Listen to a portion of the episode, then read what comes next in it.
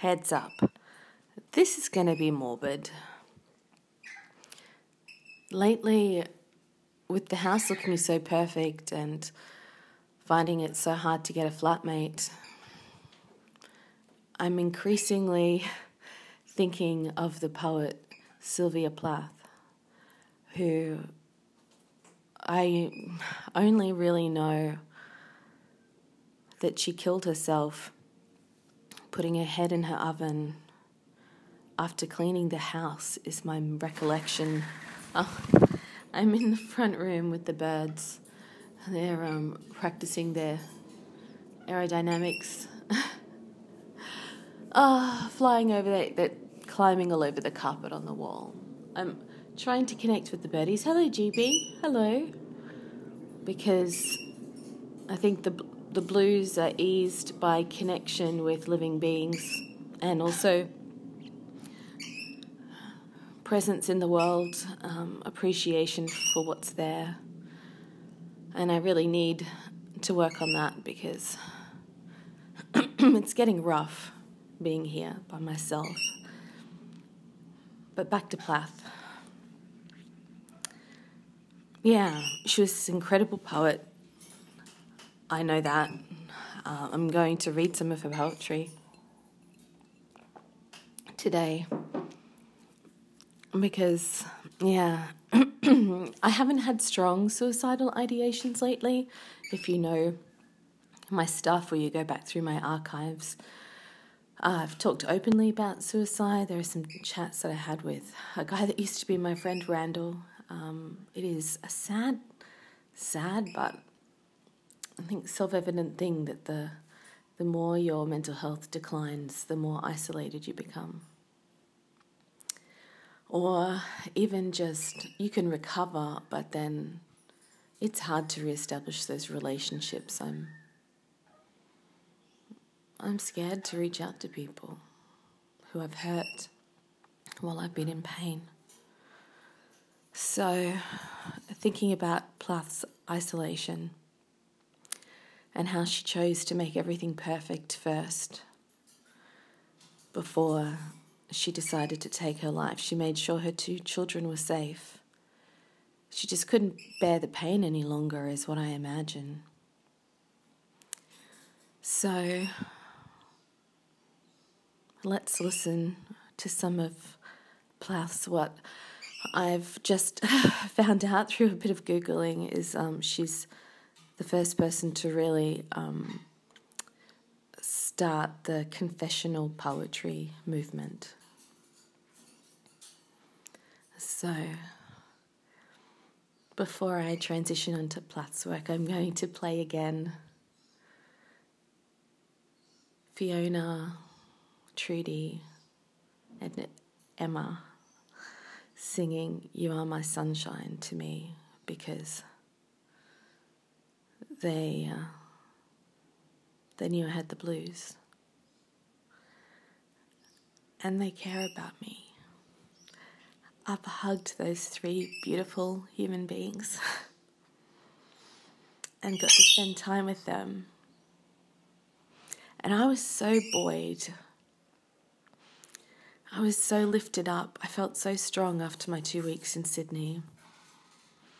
And ever since, I just feel as though, even though I'm moving forward with the house and even moving forward with myself, the more time I spend in isolation, it's like pulling at a thread of the fabric of my sense of self, of being in the world, of knowing what it is to be connected to human beings. And as much as I love you, listener, you and I are ephemeral to each other. We can we can find some reassurance and comfort. Me with knowing that you're hearing this. You perhaps with connecting with me. Oh, but life is calling, so I better go get it. One, two, three. You are my sunshine, my only sunshine. You make me happy when skies are gray. You'll never know, dear, how much I love you. Please don't take my sunshine away. Dun dun dun dun dun dun. Da da da dun dun dun dun. Da da da dun dun dun dun dun dun dun. Lulu, what's good? It's Patrick. I hope you're feeling better. I hope uh, you get out of the funk that you're in, and I hope everything is better for you on this. Tu- no, it's not Tuesday. I almost said Tuesday. It's it's not even Thursday. It's probably Friday for you now.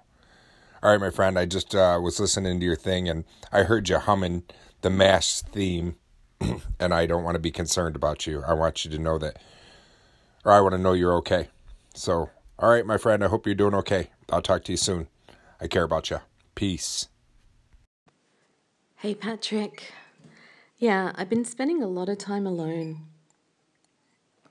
And then last night, I had a friend that was coming over, and I was like, finally, okay, I'm going to get to see someone.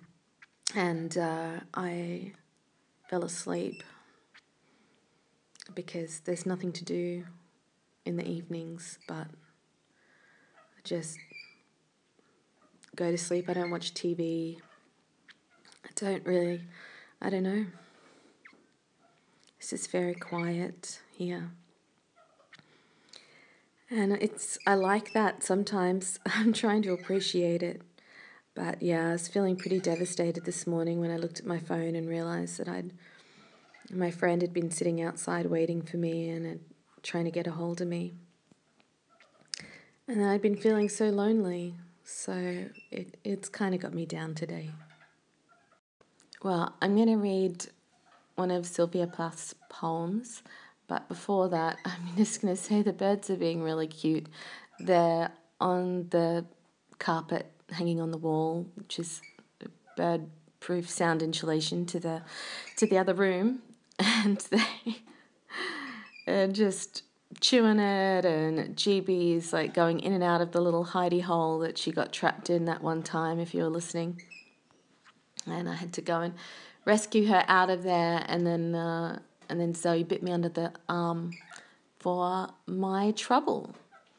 So let's click over to Sylvia Plath.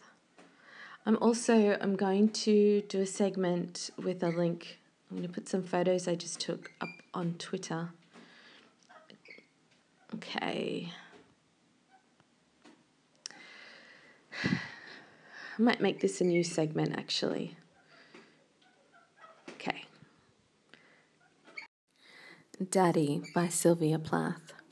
This is the first time I'm reading it through, so excuse me if I stumble over a word or two. Daddy. You do not do, you do not do any more black shoe in which I have lived like a foot for thirty years, poor and white, barely daring to breathe or a chew. Daddy, I have had to kill you. You died before I had time, marble heavy, a bag full of God, ghastly statue with one grey toe, big as a Frisco seal, and a head in the freakish Atlantic, where it pours bean green over blue in the waters of beautiful Nauset. I used to pray to recover you, Ach du, in the German tongue, in the Polish town, scraped flat by the roller of wars, wars, wars. But the name of the town is common my Polack friend, says there are a dozen or two. So I never could tell where you put your foot, your root. I never could talk to you. The tongue stuck in my jaw, it stuck in a barbed wire snare. Itch, itch, itch, itch. I could hardly speak. I thought every German was you, and the language obscene, an engine, an engine chuffing me off like a Jew, a Jew of Dachau, Auschwitz, Belsen. I began to talk like a Jew. I think I may well be a Jew. The snows of Tyrol, the clear beer of Vienna, are not very pure or true. With my gypsy ancestress and my weird luck, and my tarot pack and my tarot pack, it may be a bit of a Jew. I have always been scared of you with your Luftwaffe and your gobbledygoo and your neat moustache and your Aryan eye bright blue. Panzer man, Panzer man, oh you, not a god but a swastika, so black no sky could squeak through. Every woman adores a fascist, the boot in the face, the brute, brute heart of a brute like you. You stand at the blackboard, Daddy, in the picture I have of you, a cleft in your chin instead of your foot. But no less a devil for that, no, not. Any less the black man who bit my pretty red heart in two. I was ten when they buried you. At twenty, I tried to die and get back, back, back to you. I thought even the bones would do, but they pulled me out of the sack and they stuck me together with glue. And then I knew what to do. I made a model of you, a man in black with a Mein Kampf look and a love of the rack and the screw. And I said, I do, I do. So, Daddy, I'm finally through. The black telephone's off at the root. The voices just can't worm through. I've killed one man, I've killed two. The vampire who said he was you and drank my blood for a year. Seven years, if you want to know. Daddy, you can lie back now. There's a stake in your fat, black heart, and the villagers never liked you. They're dancing and stamping on you. They always knew it was you. Daddy, Daddy, you bastard. I'm through. She does the login, she does the log out, she does the login, then she checks it all about. Cause if you try to add a segment to a published episode, it might just glitch it up. Mm-mm. But we're going out on the road now. We're picking up Roxy, yeah, that's what it's about. In this segment, I am talking about my mental health. Going out in the sun. I'm in the sun now, walking up my street now. I'm gonna pick up Roxy because it's good for my mental health. Also, Roxy really loves to come and visit too.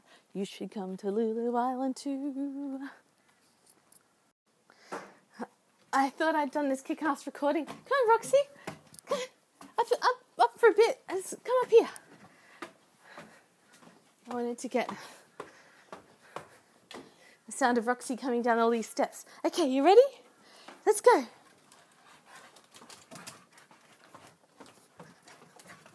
I only went not like not even a third of the way up. Close the gate. Hey, Roxy Soxy. oh, she's got that extra cute little tail thingy going.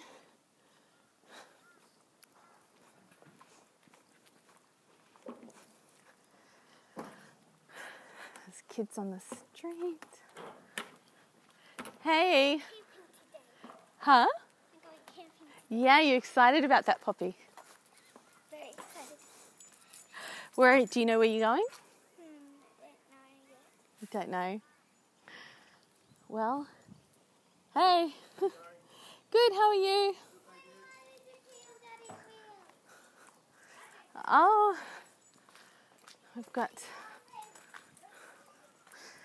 we've got extra an extra pup who's um this geriatric dog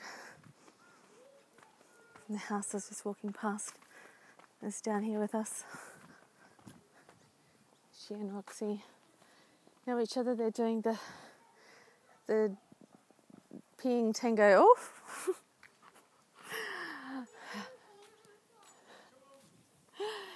Hey Roxy, come on. Oh. Roxy. Roxy decided, like, fuck this, I'm going home. She's like, if this dog's gonna be coming, I'm like, I'm out of here. I'm like, come on. So she's trotting along in front of me now. Okay, ah, thank God that nightmare is over. Put your dog in, you put your dog out, you put your dog in, and it's being all about. Picture this, gentle listener. I'm sitting in a chaise lounge, my legs crossed, my back up against the side arm. To one side, I have an Israeli rug that's huge, covering most of my wall, and on my right is my king size bed. And when I look across my bed, I see out the window and I just see trees and sky.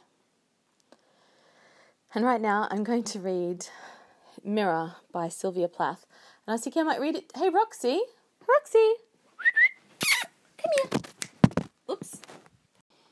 Roxy, this is Mirror. It's written by Sylvia Plath. Okay? Or yes, I'll give you a scratch at the same time. Mirror. I am silver and exact.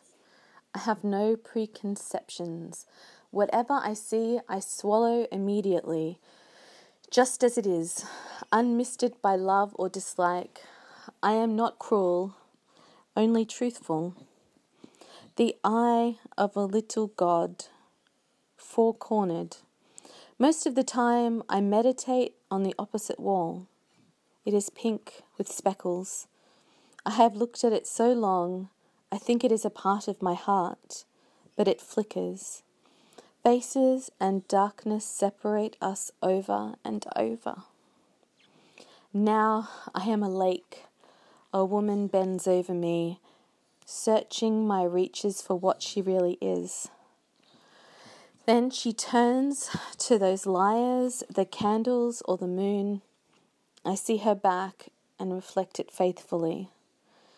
She rewards me with tears and an agitation of hands. I am important to her. She comes and goes. Each morning it is her face that replaces the darkness.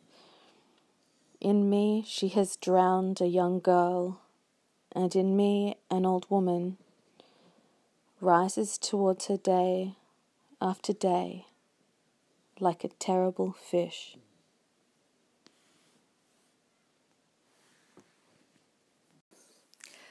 I feel good, like I knew that I would now. I got Roxy here on the floor with me.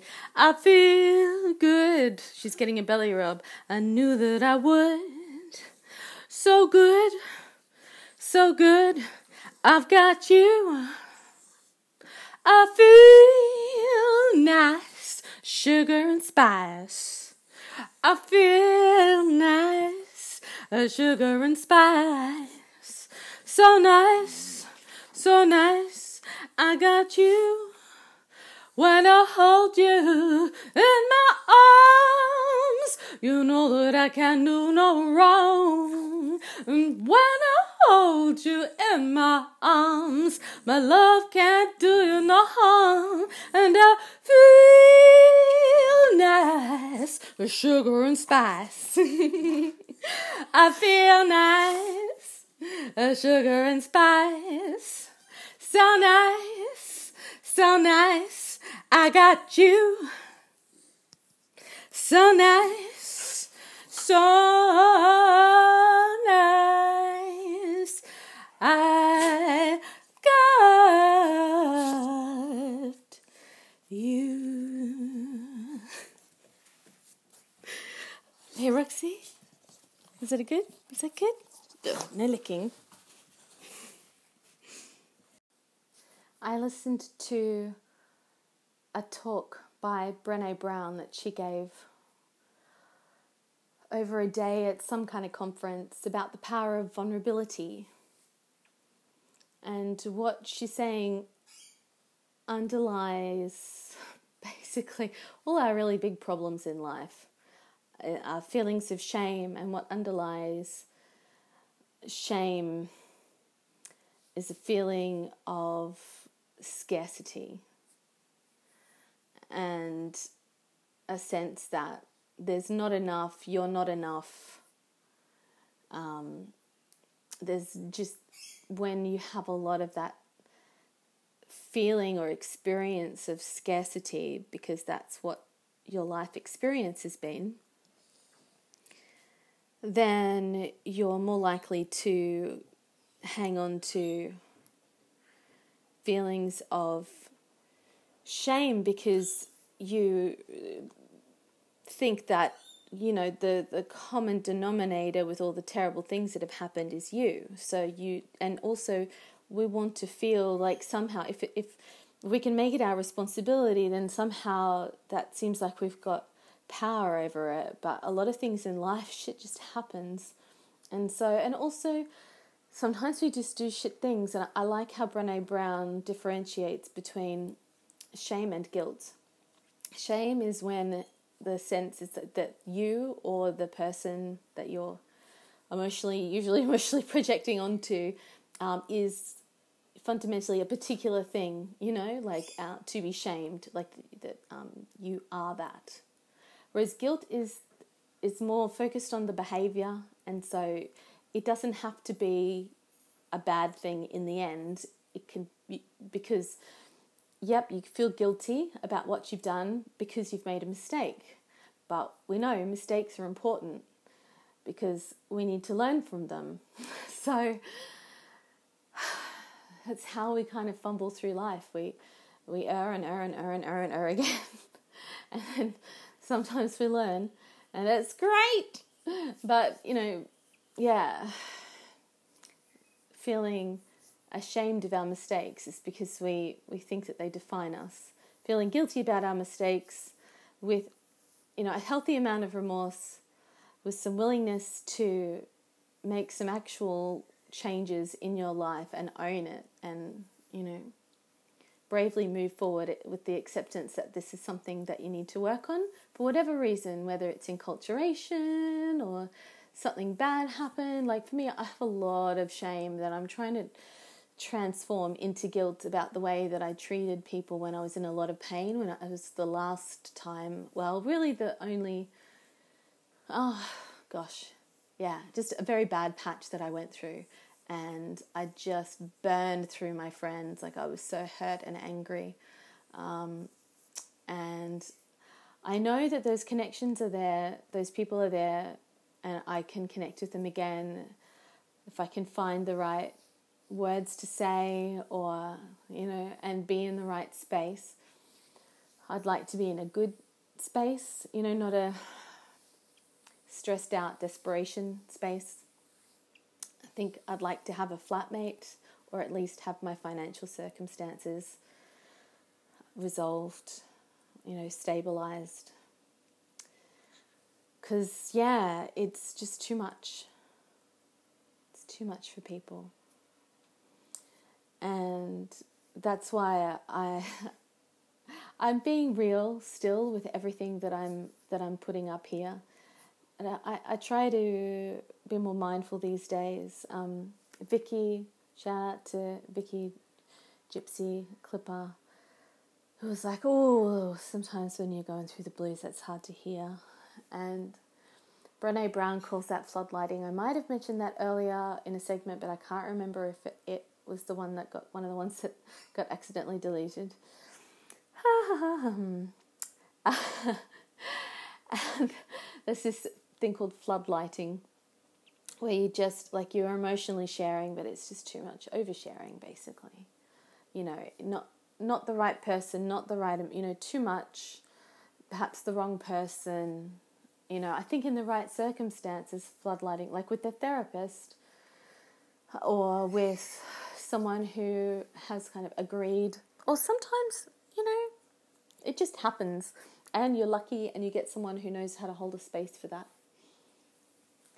But yeah, less floodlighting on Lulu Island, more interspersing with things that